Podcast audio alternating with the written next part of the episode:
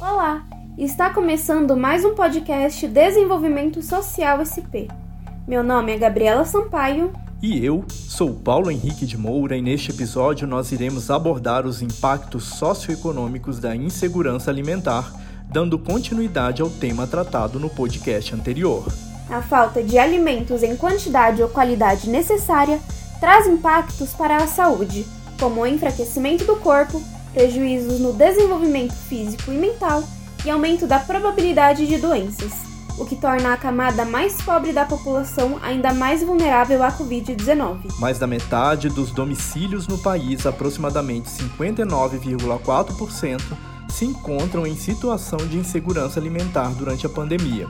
Esses números são resultados de um levantamento feito por pesquisadores do grupo Alimento para a Justiça da Universidade Livre de Berlim, em parceria com a Universidade Federal de Minas Gerais e a Universidade de Brasília.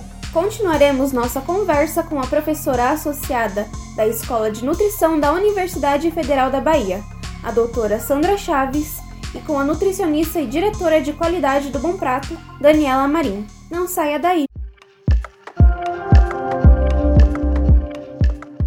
As consequências da insegurança alimentar são uma preocupação constante dos pesquisadores que apontam as principais doenças que surgem a partir dela. Podemos falar da desnutrição, pela privação quantitativa e qualitativa de uma alimentação saudável, adequada.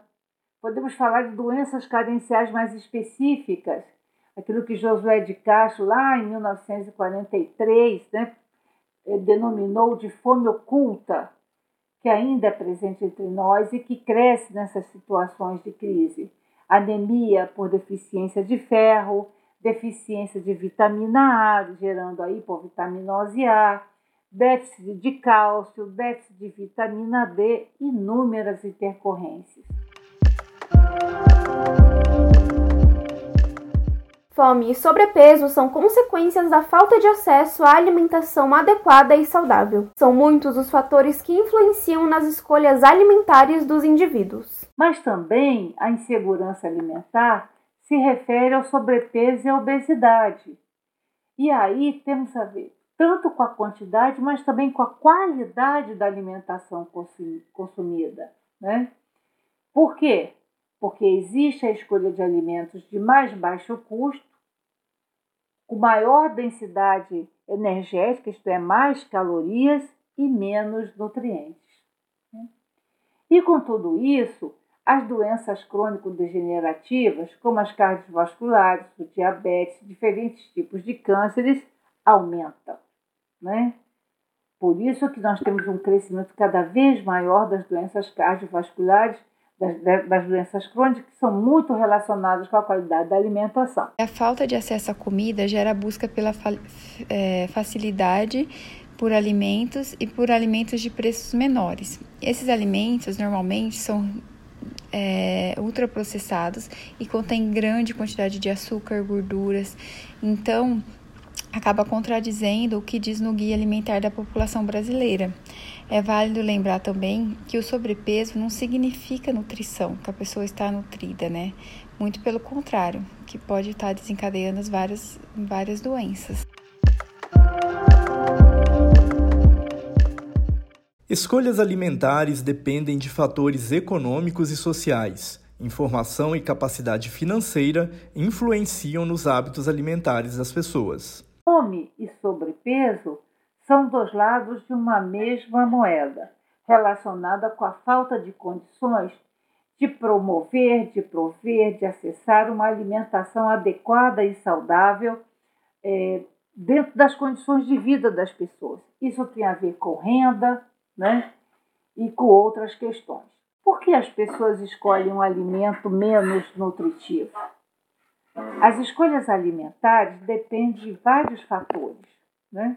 Então, depende da renda, da oferta de alimentos no espaço alimentar, isto é, qual é a disponibilidade de alimentos que eu tenho perto de mim? Eu tenho mais hortifruti granjeiros, ou mais alimentos in natura ou mais industrializados? Dos custos dos alimentos, do acesso a informações sobre alimentação e nutrição que as pessoas têm para fazer as suas escolhas, da cultura alimentar que trazemos da família, da comunidade. São muitos os fatores que influenciam nas escolhas alimentares das pessoas.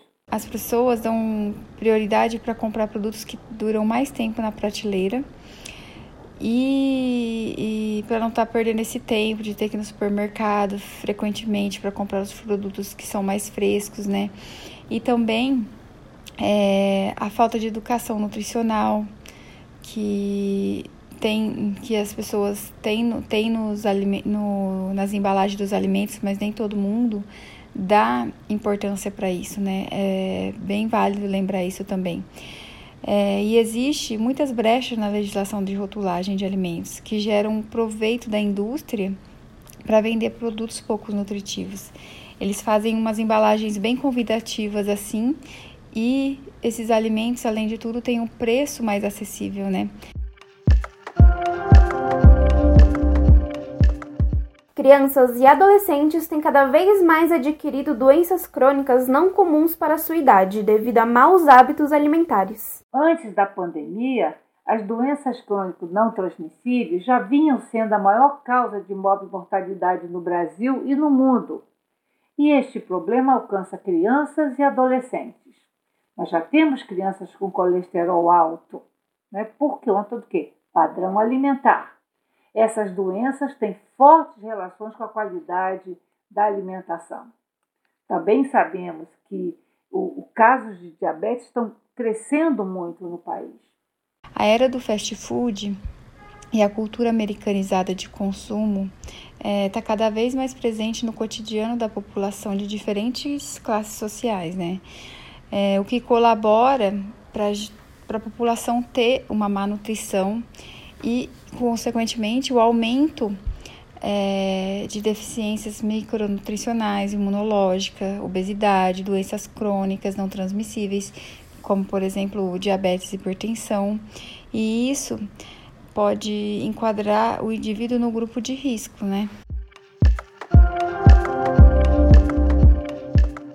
A alta de preço de alimentos básicos como arroz e feijão faz com que algumas pessoas optem por opções com menor valor nutricional, comprometendo a absorção de nutrientes essenciais a uma dieta adequada. Em cenário de crise econômica, como a atual, a redução da oferta de alimentos in natura e aumento de preço de todos os alimentos da, da cesta básica, especialmente dos mais naturais. Vamos lembrar que desde 2020 foi muito discutido o aumento do preço do arroz, que é um básico na nossa, no nosso prato, do prato do brasileiro, que chegou, ultrapassou o valor de R$ reais o quilo. O feijão foi na, no mesmo caminho, R$ 7, R$ reais o quilo. Então, isso compromete efetivamente o acesso das pessoas a uma alimentação saudável.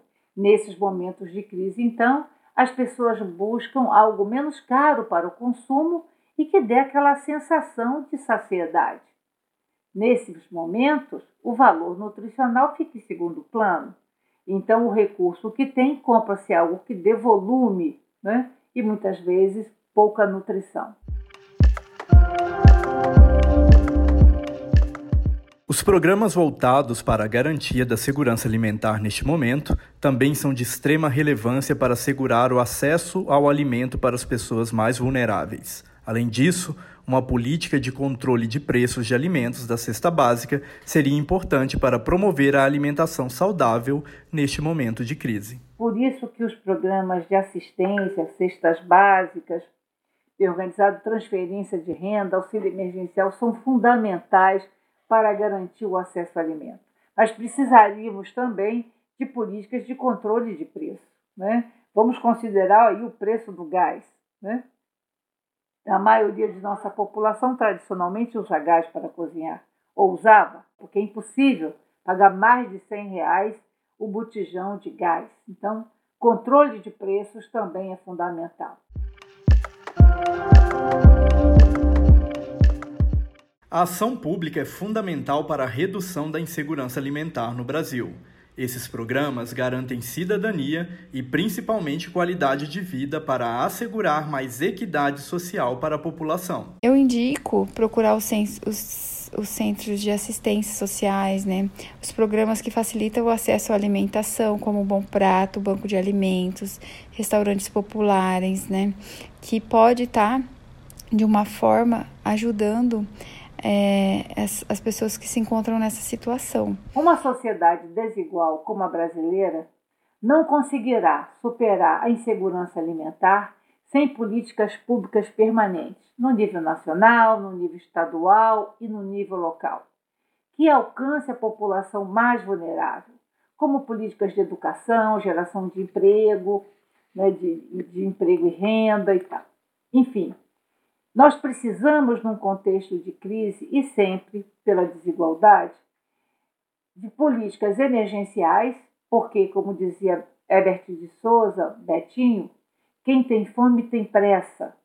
Então as pessoas estão passando fome hoje. A solidariedade de muitos, das organizações e a assistência pública que possa ser organizada pelo Estado é fundamental para matar a fome de quem hoje está faminto.